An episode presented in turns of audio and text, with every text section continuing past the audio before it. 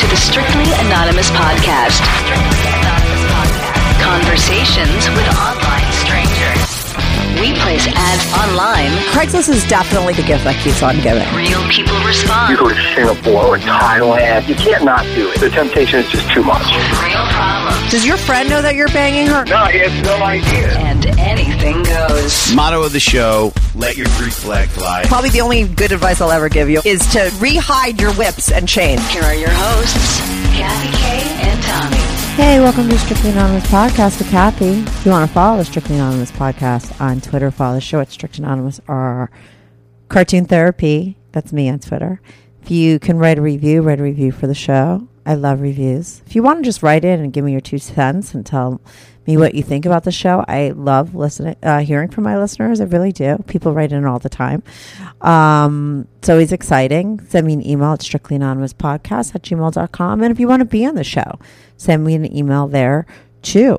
Uh, I have a guy on the show today who was a listener, and he was listening to a recent podcast that I had on with a young kid who was in a DGLG or Uh, relationship. I don't remember. I don't even know what that stands for. I always get confused. But he said, he, as a listener, he was listening and he was really freaked out because, or he was like actually laughing because the kid who was in the that kind of relationship couldn't really explain it and he was like i could totally explain it so i was like oh why don't you come on the show because he says he was a six year old guy dating very younger women and that was going to be the topic. But turns out that there was a whole lot more going on with this guy. We call him jr so we touch upon uh, the DDLG relationship, which also gets us talking about BDSM world because I think it's sort of similar, or he explains the similarities and the differences.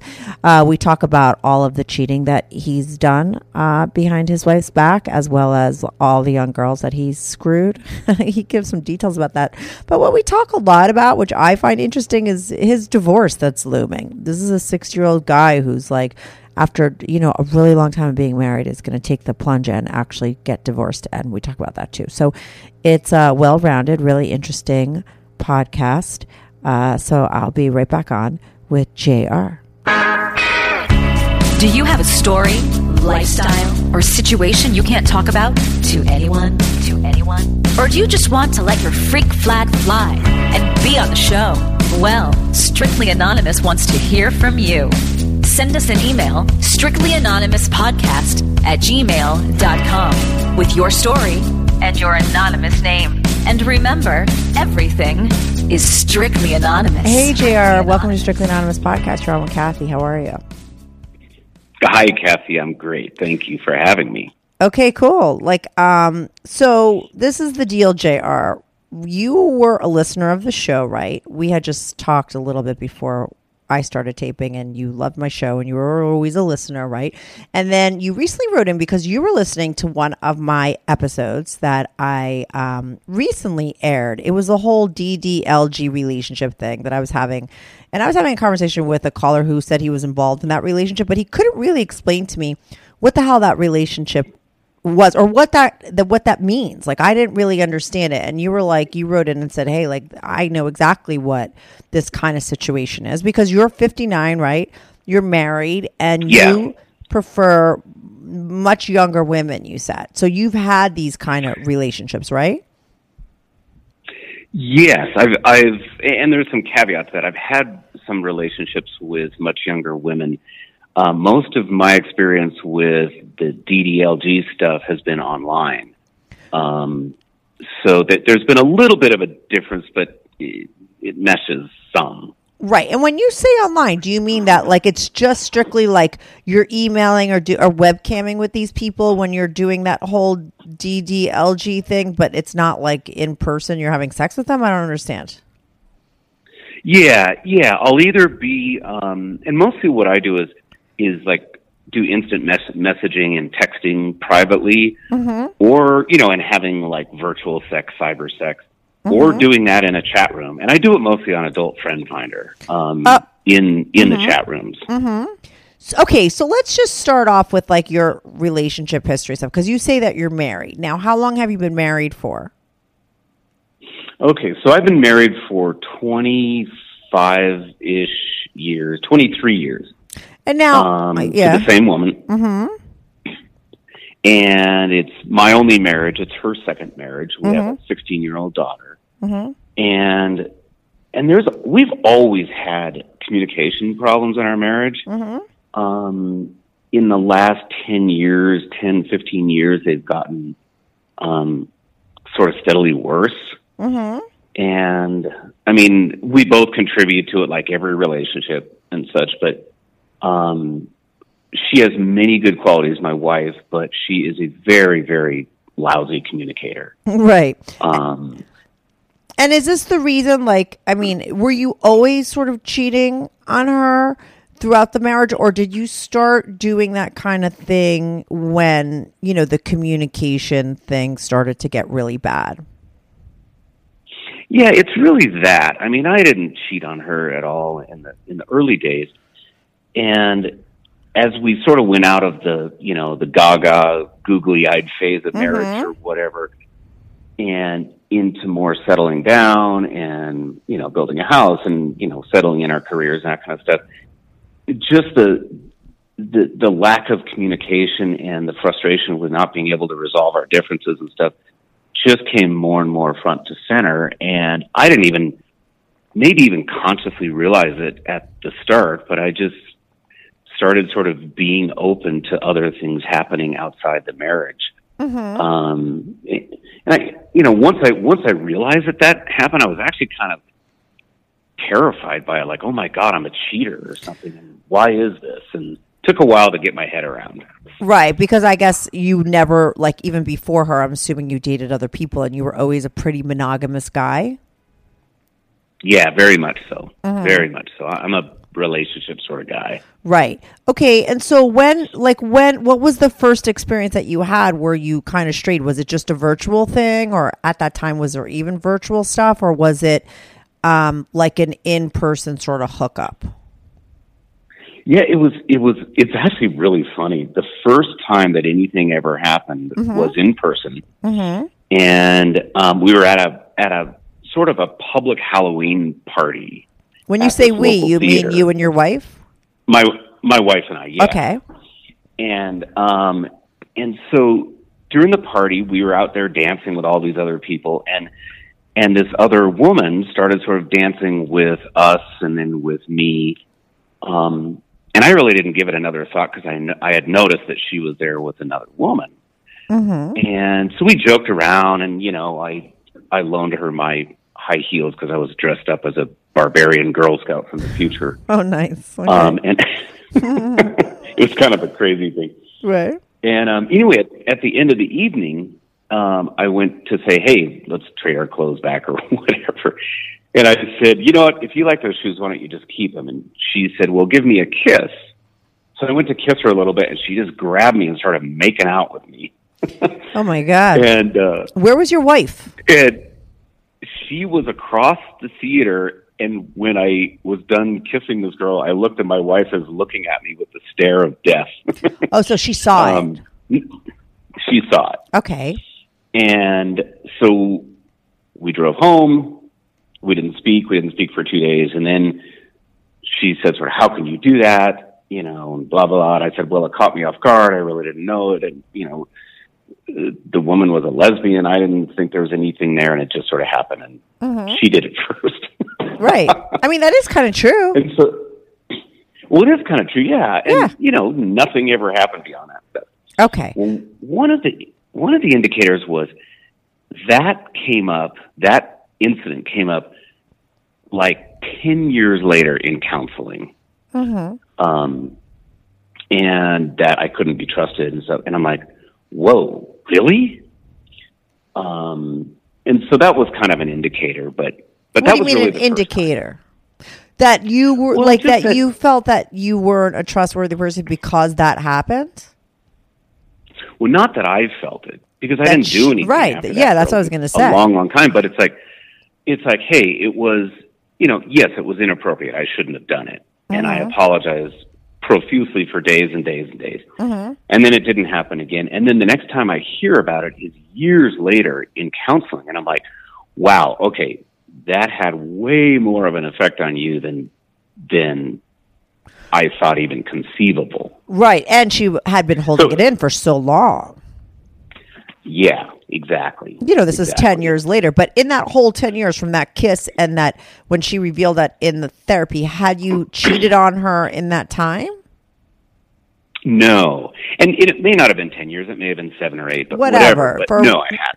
Okay, Yeah. so so when do you but you said that when you first like did cheat on her or what when you did first start straying, like you felt really bad. What was that first experience and when did it happen? Yeah, so um, well, it happened in a couple of ways. Not I, probably the next thing I did, and I'm trying to get the the order straight, but think the next thing I did is I went and I got an escort when I was traveling, mm-hmm. and so I paid for sex. And, I what remember made the- you I like still- do that that one time? Well, Considering you were such this like monogamous guy that was so sh- like you know on the up and up, and you had never cheated. Like, what was it about that one trip or that time in your life? Like, what did something happen with your wife that you think you know was the turning point that you were like, "Fuck this! I'm just gonna go," you know, do this. Yeah, I mean, it, it, it's a weird thing, and I, I can't point to one particular thing except I just felt like we, like she and I, were getting less and less sort of connected emotionally. Okay. Um, and you know, and our sex life was going downhill. We weren't having sex nearly often as often and such. And I just felt like, God, I just want to, you know, be with someone. Mm-hmm. And I, I did it partly as an experiment, just to see, okay, I'm going to do this thing, and how am I going to feel about it? And and I still remember the the woman, and I was traveling and such, and so we did our thing, and then I walked outside and I sat down. I said, "Okay, how you doing? Are you feeling guilty?" And I'm just like, "No." But wait, I'm confused. I felt like when I asked you before, like when was the first time you said that you felt really bad, like oh my god, I'm a cheater, or is, were you saying that that's how she felt? Like, because I felt like you. No, had- that's how she felt. oh, okay, okay, okay. That was the whole story. Why Yeah, you went into that whole Halloween story thing about her thinking, Yeah. right? Okay, I didn't feel bad about that because I thought, whatever, this woman kissed me, it's no big deal. But she was the one that I, I think for my wife, it was that Halloween experience that that in her mind destroyed her trust in me. Right, but when you And- started and cheating on her, so you didn't feel bad. You didn't feel bad about it because your relationship was already breaking down at that point, and you felt. And listen, I ask these questions so that you know, not just women but men too, because I've heard when people when women cheat, I ask them too, like, what do you think was going on in your relationship to make you stray? And like, I think it's helpful for people to hear about the fact that like when there isn't communication going on and when the sex starts to go out the window like if you don't really tend to these things right like a totally monogamous mm-hmm. guy or woman who is otherwise like i said monogamous or super honest you know might wind up doing something like this because of the stuff. So it doesn't mean like that person's a terrible person. It's like you have to take it into this context of what's going on in the marriage. You know, sometimes shit happens and things are going down, and this is what happens. Do you know what I mean? Yeah, I yeah, and I totally agree with that. Um, and you know, because you know, I think I mentioned to you before the show that you know, I I all but begged her to go to marriage counseling for years, and we've tried it a couple of times, but it's usually well, actually, it's always been her that stops going. Um, and I'm really comfortable with in a counseling things like, look, you know, we're having trouble figuring out our problems. Let's get some help. What whatever we're doing isn't working. Right. So, and and, and It just me, fell I on just deaf felt ears. Like, yeah, and the intimacy was going out of our marriage, and you know, I'm the kind of guy where, and this is going to sound funny since I just told you I went to a prostitute, but I'm the kind of guy that needs. I need to have an emotional connection. No, I was going to say that when Um, you said that she was like emotionally distant or whatever, and then you said you uh, wanted to find an escort. Like I was going to say that it wasn't just about the sex for you. Like you wanted that also. Like you Oh, wanted no, more not than at all. right?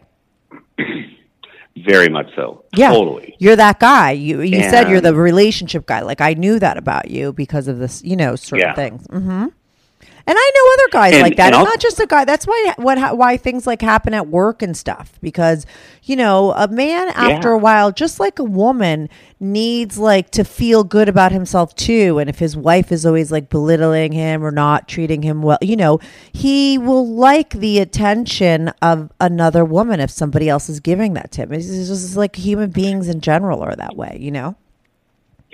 That, yeah, totally true, and that's exactly was my situation. It was textbook that way.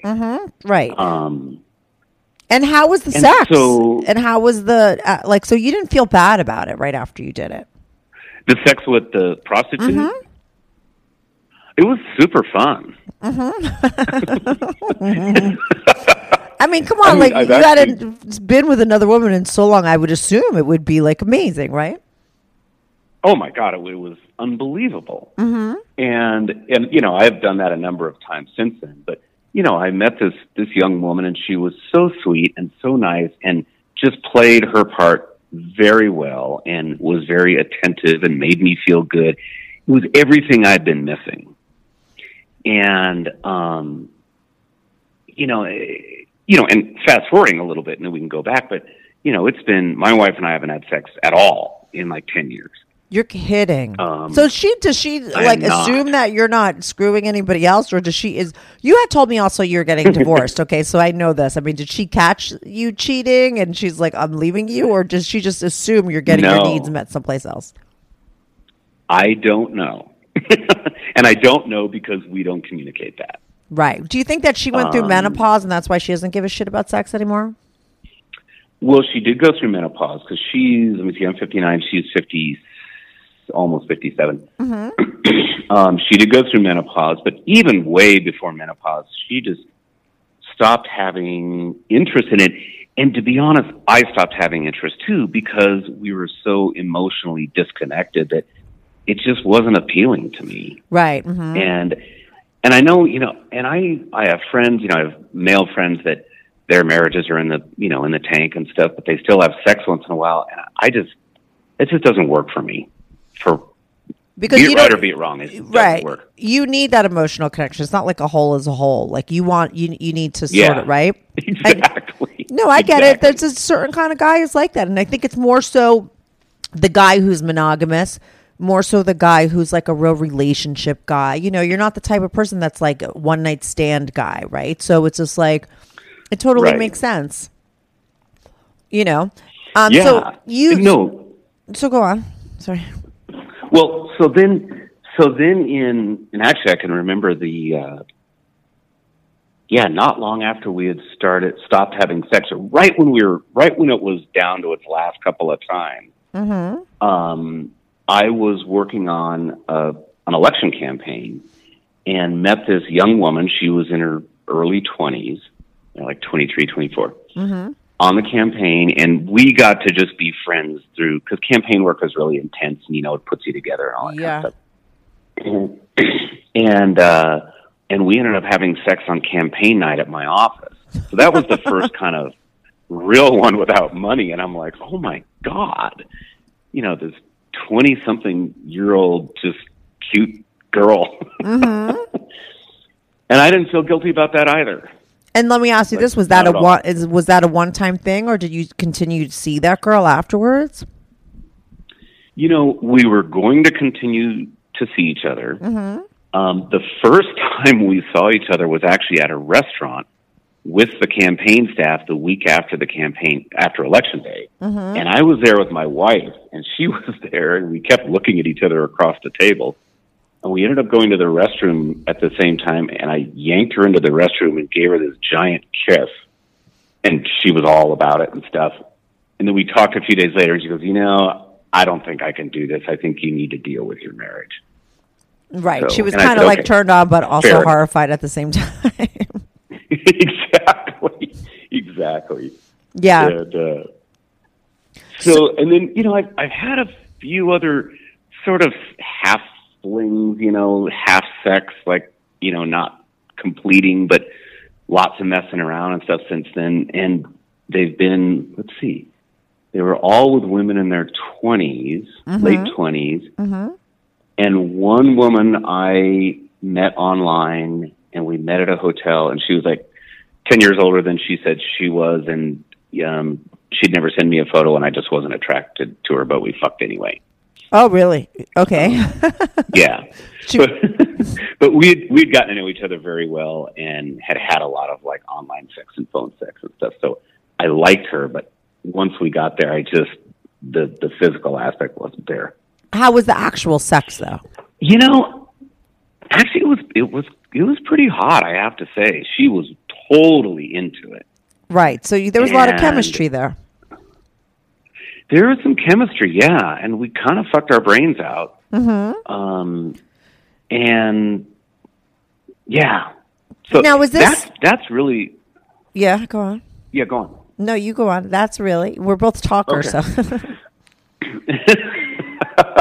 I know we have to keep saying no. You go. yeah. no, Yeah. go." You go.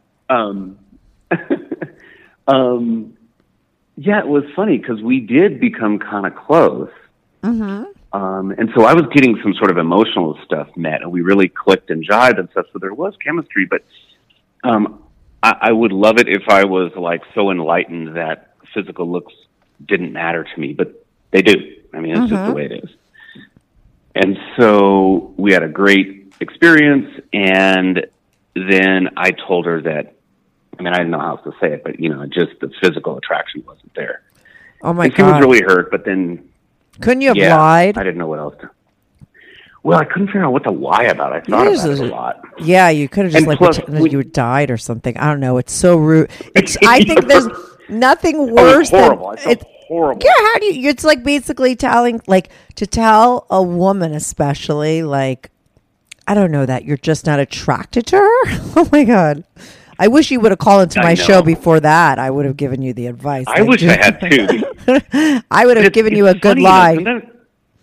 I know. and sometimes when you do this online stuff, you're used to being. I mean, it sets up this kind of super directness Uh huh. because people say more than they would say in person, at least for a long time. And so you have this sort of, you know, kind of this brutal honesty that comes out. And I think I went with that, and I really regret it. It was horrible. Like, what did you say specifically? Like, I'm just not attracted to you. No, I said, I said I really like you. Everything's there, but the the physical attraction just isn't happening. Right. Yeah, that's pretty tough. So, especially because she had really Yeah. great sex with you. So you dumped her. Yeah. but oh God! Oh God! was she a, was she a D? Was that in, like were you involved with her with the DDLG thing? Like, could you explain that whole scenario?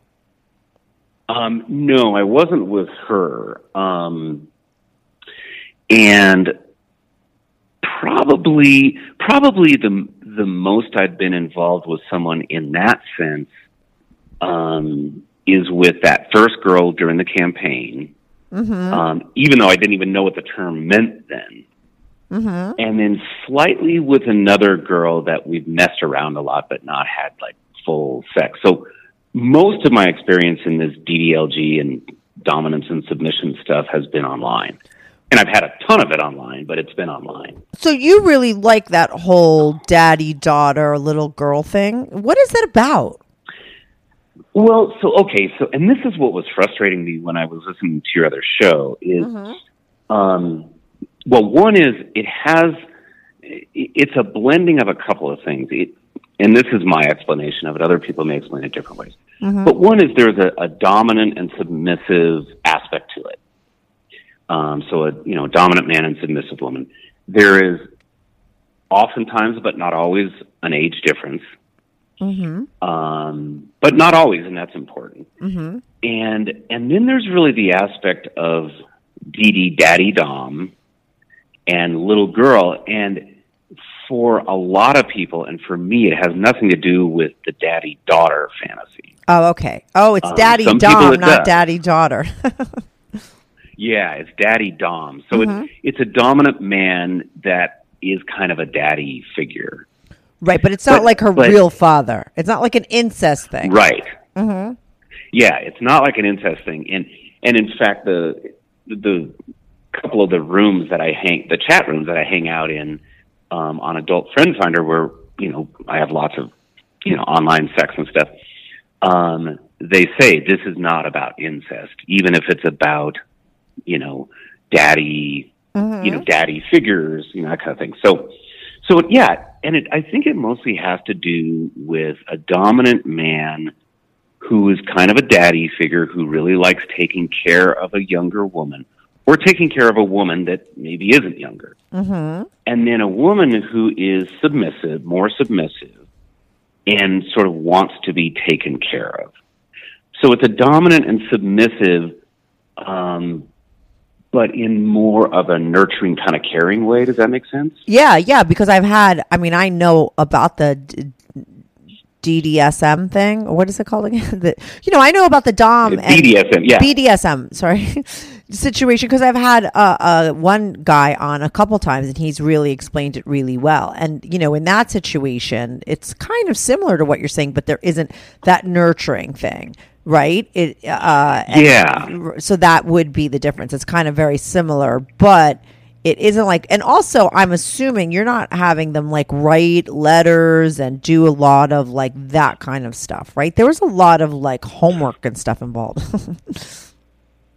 Well, yeah. In fact, it's so funny because I was I was actually on Adult Friend Finder just before I called you, and I was having a really in depth conversation with a a woman who was a, a sub, and we're really comparing notes and stuff. And this other guy joined in and says, "Well, I've trained a lot of submissives in my time, and have you had formal training?" And blah blah blah. And I'm like, "No, I haven't. I just have discovered this myself." And he was a little kind of poo pooing it, but um, but the woman and I were really uh, understanding each other and understanding sort of the dynamics of dominance and submission, um, which I learned through doing this these chat rooms and many many conversations and many online relationships with women.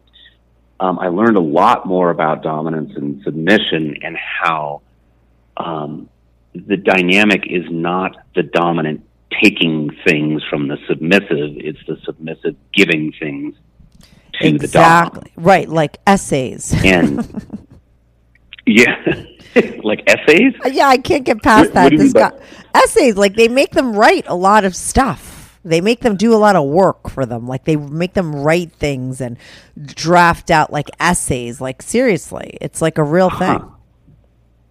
In, in and that's in a situation where somebody is training a, a submissive. I guess, right? hmm There's a lot of work that goes Yeah, invo- and I'm- involved. Yeah, well, and and I've never done things in a formal sense like that. Mm-hmm. Um, although I I have with the women that I've had these online relationships with, um, a lot of talking, a lot of talking about, um, you know, limits and respect and trust and. So I guess we've done a lot of that stuff verbally, or, or on you know virtually, rather than formally. And what do you But, think? But you um, must get that must be some sort of turn on to you, right? Like getting these women to sort of like communicate. Because listen, this is like what you're not having, like getting in your relationship, right? Like all the communication, right? And that's like what you're doing a lot of with these women. Exact. No, spot on. I Right. mean, one is the communication, and two is my wife is a control freak. um, you know, shocker. Um, Right. Every you know, if all of our problems are my fault for one reason or another. Um, I'm always getting blamed. Blah blah blah, and she tends to be sort of domineering. Um, and but I am not a shrinking violet. I tend to be a outgoing, active, gregarious, life of the party kind of person.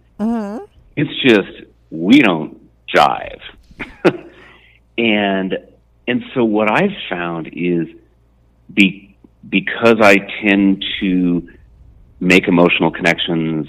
I I have a, a softer side to myself, um, and I've had many women tell this that that actually makes me a better dominant. Um, because for me, it's not about it's not about being domineering. It's not about it's not about me taking control. It's her giving control, and there's a huge difference. But let me ask you this: when it comes down to the sex part of these kind of relationships, because I know in the BDSM world. That same guy who had these girls writing essays and stuff. I mean, he they did a lot of jizzing on the girls' faces and like degrading kind of stuff that that is like a part of like the turn on, right? Some slaves like really like mm-hmm. that, right? In your world, the DDLG world is there that aspect to like what kind of sexual stuff is sort of common in that kind of a relationship Yeah, and and to me, it's um, it's more about it's more about I'm still in control. Mm-hmm. Um, so I guide I guide the sex, right but it's a it's in a much more passionate, erotic sort of way. and a one-on-one kind of a thing yeah, okay Yeah, so I'll tell her what to do, or I'll, you know, ask her leading questions. You know, is this conversation turning you on? And um, you like to be, you like me to tell you what to do. That turns you on, doesn't it? You know, stuff like that, and then sort of seduction in that way.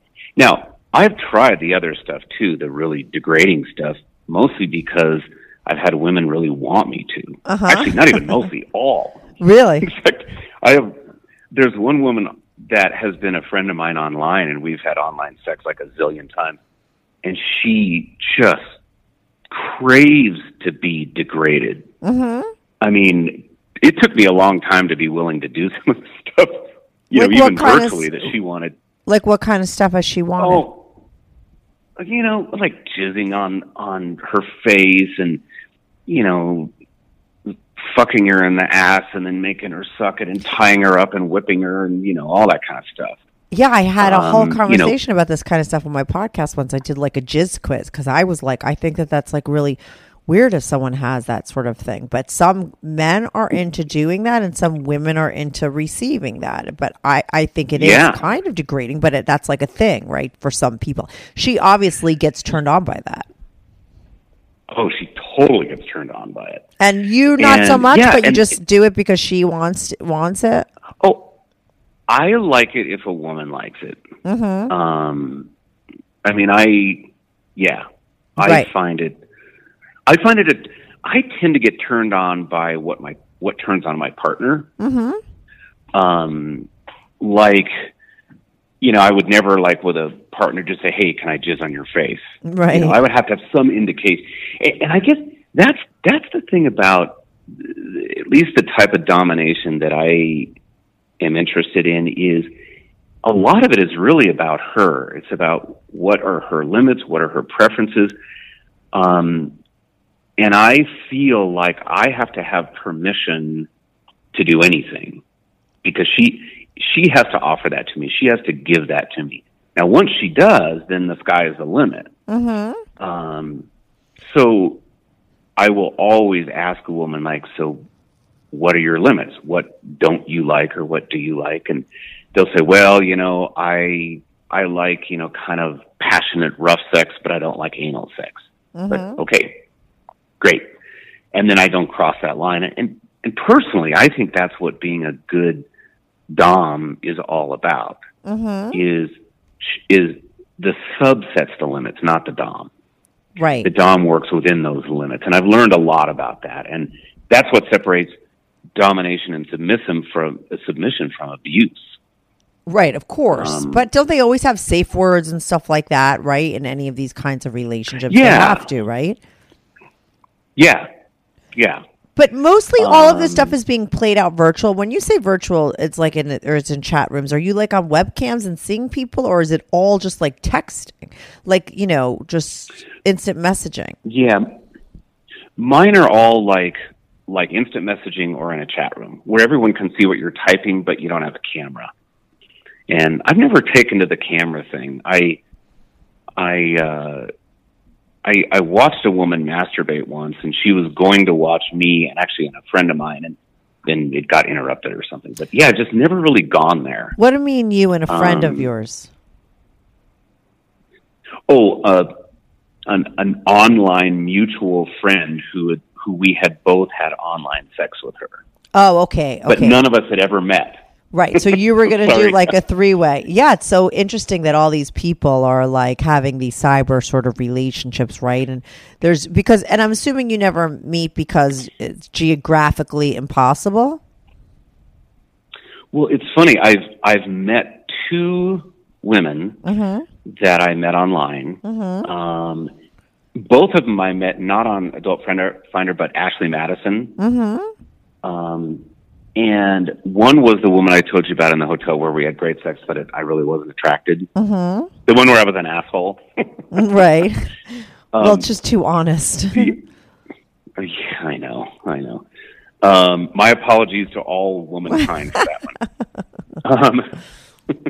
The other one was actually the first woman that I'd met in person from meeting online, and it was this crazy situation where we met in a hotel room, and it was the opposite. She was just stunningly beautiful, and we had talked. We had had all sorts of you know virtual sex, text sex, and stuff like that and um, we met in this hotel room. We got in and we had dinner together. We got into bed. We started getting after it, and she had told me ahead of time that she had a son, and her son sometimes has these med- these I forget what his thing was, but medical episodes, and had to go to the emergency room. So we're literally about to have sex, and she gets the phone call. oh my God. And she and had to leave. interrupted it. She had, and she says, "My son's in the hospital." I'm like, "Well, you got to go. You have to go." Mm-hmm. So she's calling me on the way, saying, "I want to turn the car around and stuff." And then we never saw each other again. Our conversations went from they went sort of less and less and less, and then she just started stop talking to me. Oh, interesting. And it's still a mystery to me what. And I was asking her. I said, "Look, obviously, there's something that you didn't like." please tell me, you know, and was I not good look good looking enough? You know, was my dick too oh, small? Oh God! Was this before or whatever. after you told the other one you were? T- I wasn't This attracted was to. before. Oh, no wonder why you were so. Honest to the other one. I? Yeah, that's why you were so honest to that one because this all you wanted was from this girl to just tell you the truth, like you just wanted to know. But you probably did. Like it Right. wouldn't have been nice if she told you, "I just didn't like the way you looked." Right. Really, you'd want to You know, know, that? but she, she, well, I don't know. We'd started this off just with that kind of that brutal honesty I was talking about. Mm-hmm. And I would rather have known that than just radio silence. Right. hmm Um, or she could have lied like I should have done. Right, right, exactly. Yeah, totally. I think that that's the best. It's hard. Like, there's different rules when you're not like when you've never been with somebody in person and stuff. Like, you know, the way you break up with someone, quote unquote. You know, and if it's just like you've never really met them and you just see them and you're not interested in them, you could kind of just disappear. You could kind of just lie. You Yeah. could do stuff like that, and it's okay because it's not like this is the person that you've you know you've been out with a, a, lot of times and you've invested you know and then they they you know sort of Right. earned that Yeah. sort of you know honesty but in the, these kinds of situations you know maybe she wasn't Yeah, into no, you maybe something right. else happened you don't really know you know you'll ne- you i guess you Yeah. never would know you've never known right because Yeah, she's never gone back to you no, no, Right. never heard from her again. Right. And and it sort of ruined me because I mean she was so beautiful and so sweet and just so ideal, and that was like my first one that I'd met online, so it it set the bar too high. right. How old was she? She was 28 and I was oh 50, um, 54, something like that. What would you say you are on a scale of one to ten, looks wise and body wise and everything at your age, or in your fifties in general? Because that's when you've been like doing all this kind of stuff. Yeah, I always love it when you ask that question because everyone says seven. I know. You notice that? It's just a bunch of average people call Um, my show. I once had a guy who said he was know. 13, I- but he was like the he was crazy. like I mean certifiably crazy. he was so interesting So though. I, yeah. so I think I'd call myself a 6.83. Okay, so you just don't want to be like everybody else, but you consider yourself average too. Yeah, I I mean I've had a couple of I'm- people who have you know. claimed that they were fours or fives. you know, Um, but never. And I think anybody that's not super arrogant is gonna is gonna you know undercut themselves. I mean, I've had women tell me I'm really good looking. Um, Mm-hmm. I'm not tall. I'm like five seven, so I'm not like the tall, dark, and handsome type. But you know, I keep in pretty good shape. I'm active. I'm a rock climber and a river rafter and stuff. Right. So your body's Um, decent. What about your like dick size? Like, are you like? I'm, we're just talking because we're just like this is like you're having just like straight Yeah. up sex with women. Like, I mean, are you well hung? Are you average? Are you normal? Average.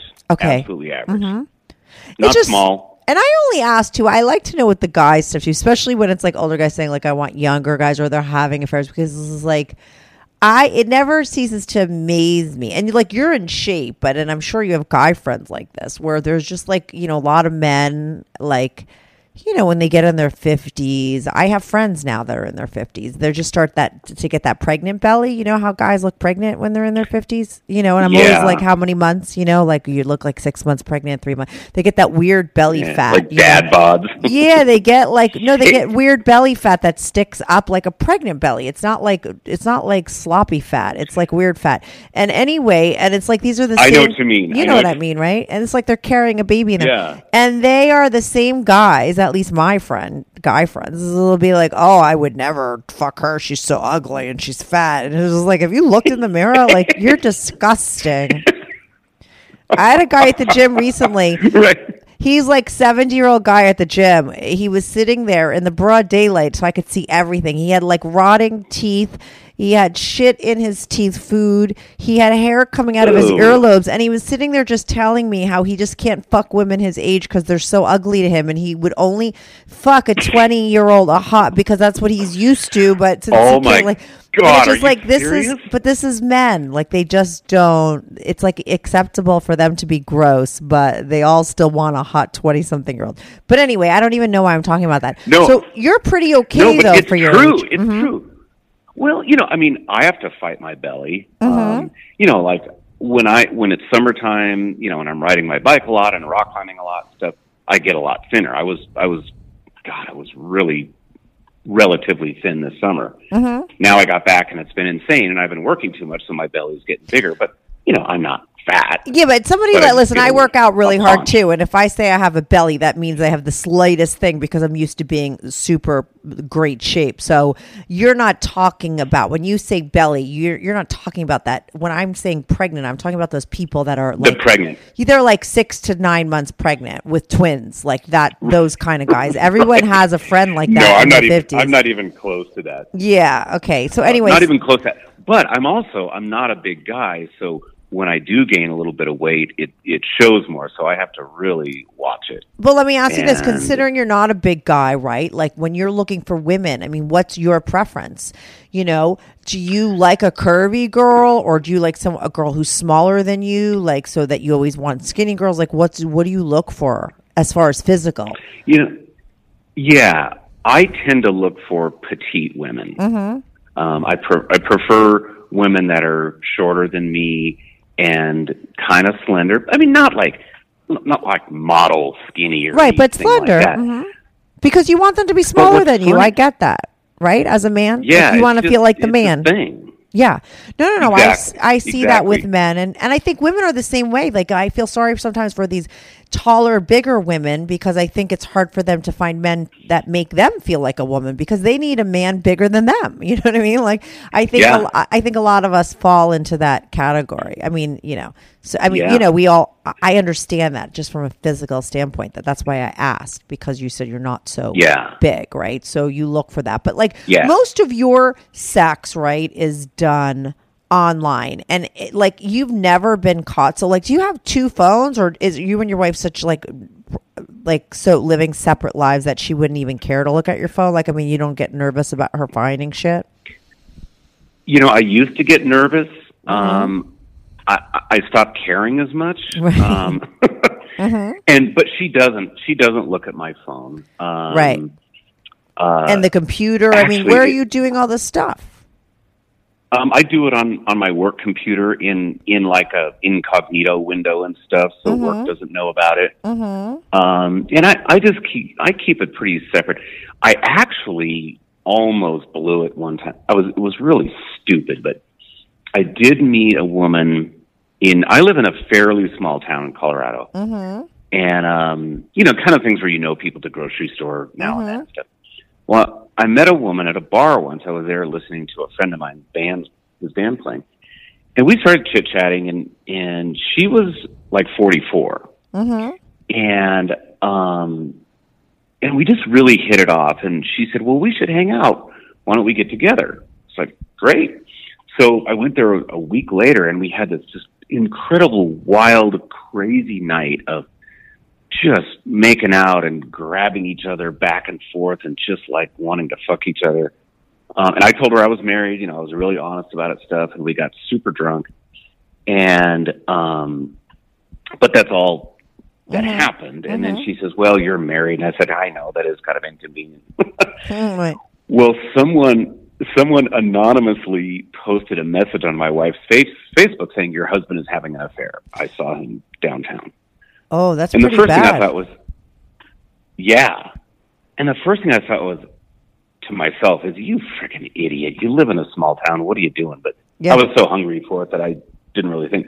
Mhm. And and I just and I made up a lie and I just said, "Oh, I was downtown with a bunch of work friends and we were getting a little crazy and you know, we all and she knows this about me. We all hug each other and joke around and she never asked again, but you know, I'm sure she probably suspected. Oh, come on. If she didn't trust you because of that one thing that happened at Halloween and then someone saying that, she probably at that point didn't even care, maybe. I don't know. Because how did she Yeah, let that fly? How did the same person who's sort of like a control freak and totally couldn't forget about the one thing that happened at Halloween, like, and somebody's like blatantly telling her on Facebook in front of people that you're like having an affair. She probably got the details.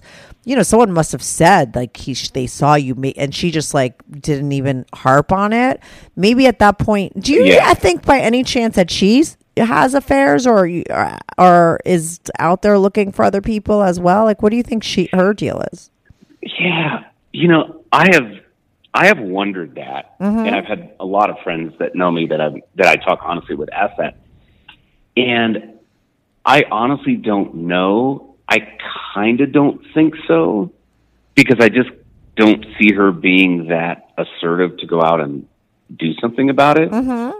But I don't know. I, she might be, for all I know. You don't know. You know, this is the weird oh. thing about women and menopause. Like, if they don't get the hormones fixed and if they totally lose all of their sex drive, I think it's very different for all women. You know, it's not like all women experience this, but some women just completely lose uh, their sex drive, like totally, right? And so without Yeah. that, I think their desire for men goes out the window because what then do they need men for? For them not to listen to them for them to be annoying. You know what i mean? Like what does the man bring to the table at that point i don't know like Well, something something to blame things on. yeah yeah i guess but like maybe she's had her fill you know she's been doing that with you. So i mean who has initiated the divorce? Like how did that come to be that you both did you both agree that i mean because after some people would just stay in an unhealthy marriage for so long you know. How come do you think at this age you guys are doing which what, what i think is the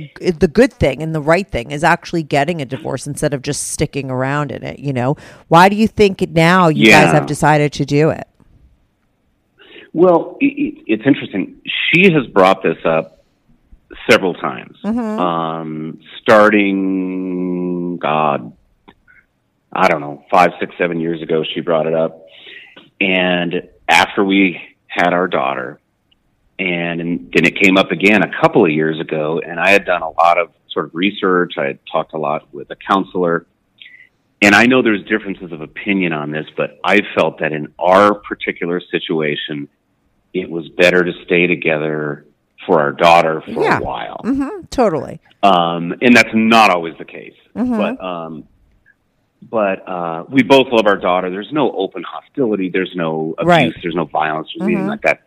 Um, and plus, um, I may have been more ready a couple of years ago, but uh, my daughter's very close friend committed suicide. Right. So she was she's in dealing middle with that. school. Right.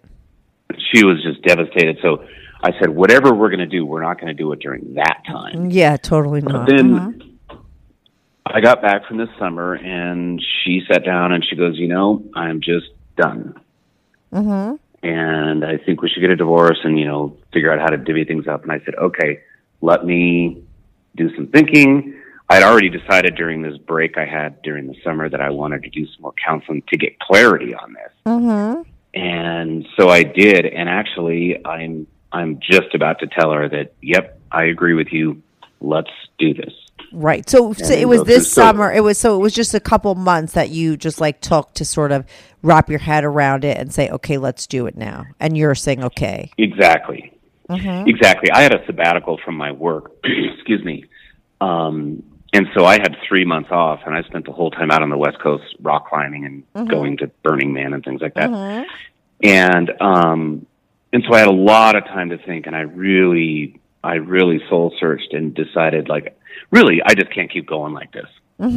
Um, I I need I need to do something different, whatever that is. Oh yeah, it's just like it's like um, you're just shaking shit up and like listen, wherever the chips fall, it's going to be better than where you were. Anything new at this point is going to be exciting. I think listen, I think it's so scary, right? Like it's always the fear of the unknown and everything, but I think it's so brave and so amazing for the both of you to sort of have a whole new life. And not to say that because i don't think divorce is a failure. You guys were with each other for a long time. You have a daughter. You'll always be in this person's life. She's the mother of your child. Your child's only 16 so you're still you know what i mean? It's not like your child's 30 so you still are going to be together. Yeah. but the fact that you guys are doing it i think is very brave. I think it's very but i think it and i think it's amazing. And i think it's like great because what better way to prolong your life than to just start over new at 60 you know i think some people think like that's when you're starting to retire and settle down and just do, a lot of people stop taking risks and stop doing new things you know? And Yeah. it's like i think that it's actually great to do that. And it's just going to revive the both of you in ways that you could never even imagine you might You know, wind up in another and- relationship, monogamous, with someone really happy, and maybe Right. not doing all this be awesome. online stuff. Like, who knows? Like, what do you think that you would like now that you have like your future, like sort of, and it's so open, right? Especially being a relationship guy, and you've been really sort of having your needs met in different ways, right? You had the wife at home, and then you had all this cyber sex sort of keeping you fulfilled, right? So, what do you think you're going to do when you come in on the other side and you don't have the wife anymore? Do you think you're going to want a another a real relationship again? Yes, mm-hmm. Without a doubt. Right. Um, and because you know the you know the cyber sex and the chat rooms and all that stuff, those are an outlet, but they're virtual, and and there's a lot of reality to them. There's a lot of, I mean, you're still communicating with a real person, you know, through a computer that has real feelings and real emotions, and you you develop attachments and a lot of that, but but the the big thing is missing. Oh yes, I, I mean, come on, um, exactly. That you're not living in your real life, and you're, re- you know, it's not like a real relationship. It's a it is a relationship. It's a certain kind of relationship, but because you're gonna get lose another relationship, like you're gonna have a void, right? So what are you gonna fill? Probably yeah, if you meet, time. but I would assume though, with the way that you are, if you meet a woman in real life that you actually connect with, that you like physically and emotionally, you probably will give up all that online stuff until that goes south 20 years from now. But I, I think that you probably Oh, yeah. wouldn't need that because you would be getting all of your I- needs I met from agree. one woman, right? And that would probably be more fulfilling to you. I mean, I hate to. Oh, Right? Totally, it would. Totally, it would. You know, I, there's a there's a woman that I have spent some time with recently, Mm-hmm. Um, and I met her at. I go to. I've gone to Burning Man every. Oh yeah, I know Burning. Man people. It's amazing. Listen, And Burning I Man's her- amazing. People don't understand. They think it's like some big Oh, drug God. drug fest. Like people don't understand. It's like so much like uh, amazing art, and it's like brilliant geniuses. Yeah. Yeah. that happen to do a lot of drugs and all that other stuff, and a lot of people are naked. But it's just like a. It's really amazing what goes down there. I've never been, but Oh. it's not for me. But I think it's amazing. Yeah.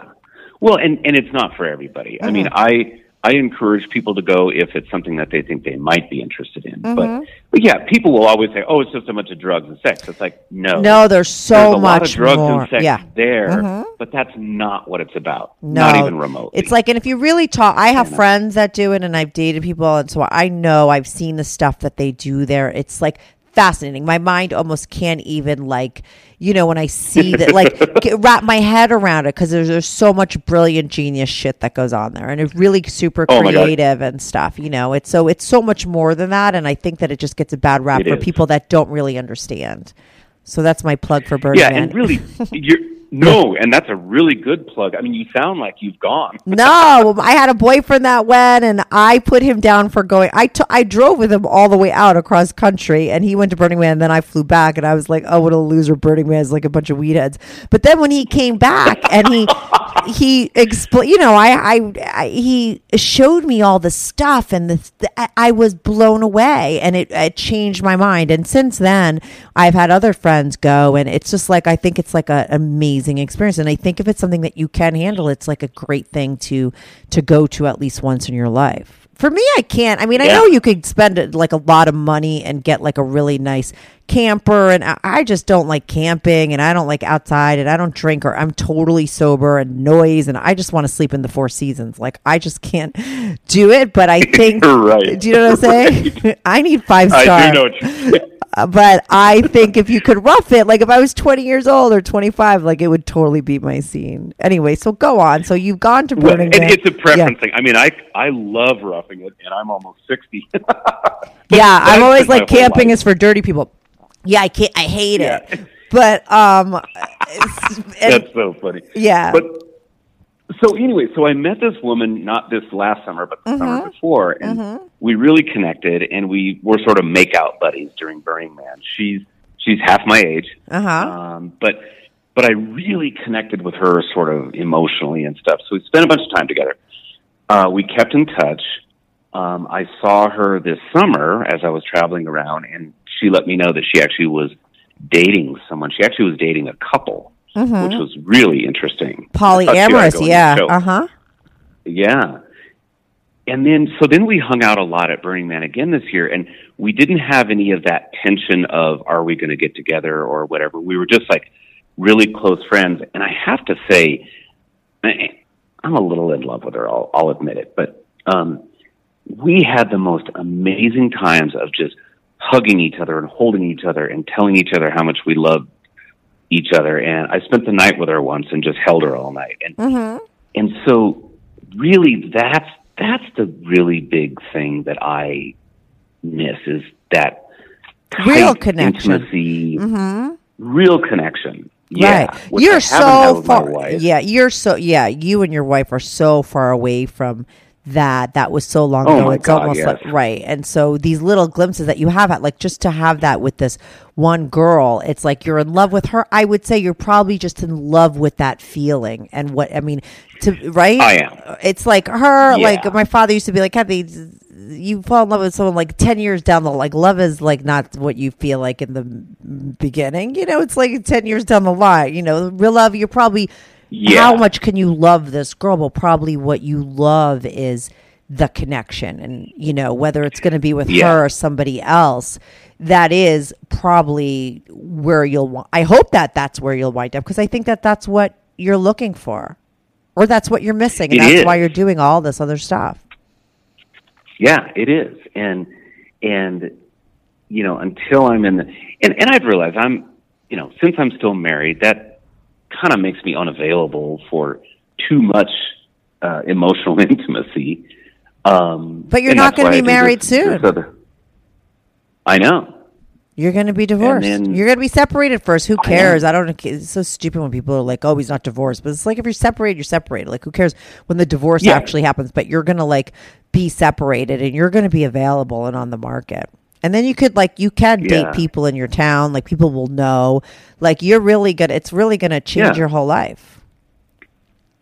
It is, and and I think you know, like you said before, it's the fear of the unknown that, I've, that Totally. scared me. Yes, and But, oh, it's you know, always it's like, like when- things get uh, worse before they get better. It could it's not going to just like magically be perfect when it first happens. You might like it's probably going to be really difficult, but I would say Oh, I have no doubt. Ninety nine point nine percent chance that after you get through that difficult transition time when because whenever there's change there's always a death right because something you're leaving something behind so that death Yeah. is always hard right it's the death of your marriage even though it was terrible it's still a death and i think you have to mourn that and it will be Yeah. hard when it's an actual reality but after you make it through the tough time when you're on the market and then you eventually eventually you're going to meet somebody i i know that and you're just going to be so happy that you guys did what you did because i think you both uh, uh, are choosing to have a divorce and i think that that's great for both of you Yeah. I mean, thank you for saying that. Mm-hmm. I, I really hope so. And, and a big part of me agrees. Like, there is part of me says, oh, great, I get to start dating when I'm 60. That's awesome. Right Um, Mhm. but- i right But the other part of me, it, every, anybody that knows me, I mean, no one pegs me for as old as I am. I, I live a really good life, and people are like, "Oh my God, you'll still find someone." Yeah, there's somebody for everybody, and at all different times. At all different times, you know, like so. It I doesn't agree. mean you know. So like for you, you said we we had um talked a little bit before the podcast. You had said like you would date a for you know forty something year old or forty five year old. Like you know, women in their forties. Sure. It's hard for you know if you still look good at fifty nine and you're in a small town. I'm sure there's like divorcees all around you that are in their like maybe mid forties to fifty. You know that still look good. Women look Yeah. good in their forties and fifties. now. It's very different. I to, You know, so you might be able to. You might be surprised um, how easy it is for you to find a companion. You're probably just not seeing those kind of women right now because you're fishing in a very different pond. You know, all this kind of sex stuff that you're doing and all it's you're you know, you're doing it with people that probably aren't the people that you're going to wind up in a relationship with down the line. Do you know what I mean? Um so I I do, and I I think that's very possible. And you know, in the whole like daddy dom little girl thing, you know, you know, I don't have to have that to be happy. I think it's really interesting, and the dynamics interesting, and I'm I'm curious. I would love to do that, you know, in real life and not just online. But that is not. I don't have to have that. No, Really all you just have to need is a woman that's not a dominant, like you know, bossy bitch. Like that's what you've had for a while. And listen, I could be. I'm not saying anything bad about domineering women. I'm an alpha female to the tenth power, so I. So I'm not like putting down that kind. Of, your wife, you know, I don't know her, and I. I'm a strong woman, and it's like you don't. If we heard her talking, like you know, you guys are just were poorly matched after so long, whatever, you know. But you just Right. probably need somebody with a different personality type. Like, I mean, listen, we all change and grow and stuff. And like you said, like you are not by any means somebody that could be pushed around. You were able to stand your own with a very domineering woman for a long time, which says something about you, you know, but Yeah. you probably do better being with a woman that's, uh, you know, not so domineering, maybe a beta, you know, not an alpha woman, you know? or or an or an alpha that understands the difference between like sort of sharing control and being a control freak. Yeah, totally. Mhm. Because I I love strong women. I love strong, smart, uh, forward, gregarious. You know, right so you successful like that right you just need one that's a little bit more sort of uh expressing that in a more healthy way because i think sometimes that could go negative or it could go positive Yeah, yeah. you know hmm That's- your wife probably more- just had some more- issues that she was hung up about that made her like super like not into communicating. You know what i mean? But you could probably meet Well, a very oh, yeah, strong and- woman that's like would love to communicate as much as you do and you know and everything would be fine. You probably would have been okay with her domineering sort of stuff if she was able to just talk it out right? Yeah, yeah. And I've met, you know, I know a number of women that, um, I mean, some that I've kind of had little play sort of things with, um, and others that I haven't, but we've expressed that there could be interest. And all of them are really successful, you know, uh, you know, I don't know if alpha women or Yeah, maybe yeah. is the right term, but, but really, you know, confident, awesome women.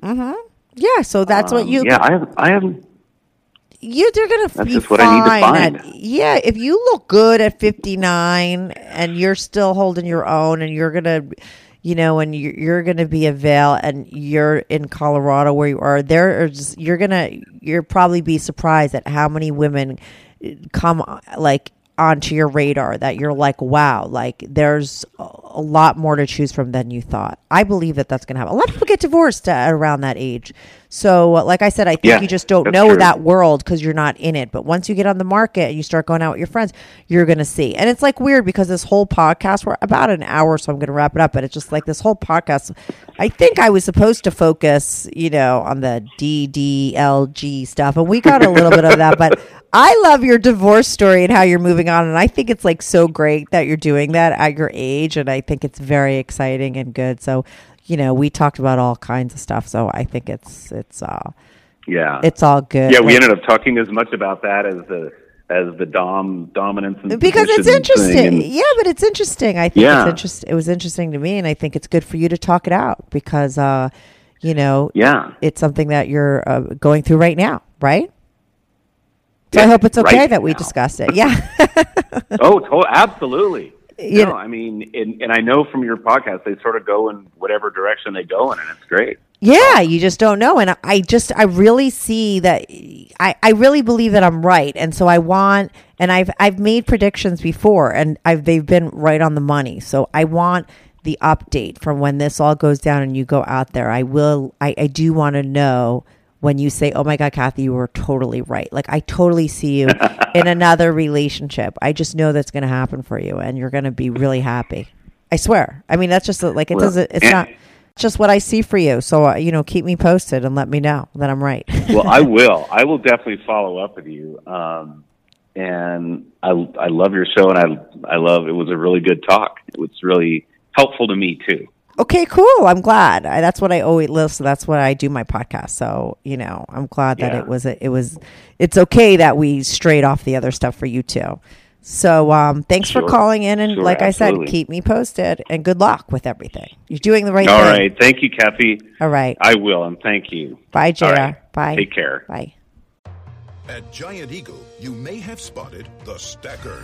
With uncanny My Perks ability, she stacks up the perks to choose either dollars off or up to 20% off her entire grocery bill.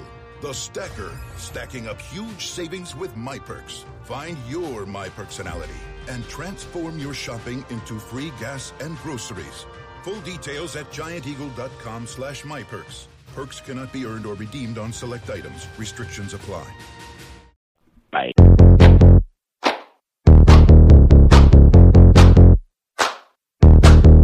Do you have a story, lifestyle, or situation you can't talk about to anyone, to anyone? Or do you just want to let your freak flag fly and be on the show? Well, Strictly Anonymous wants to hear from you. Send us an email, strictlyanonymouspodcast at gmail.com with your story and your anonymous name.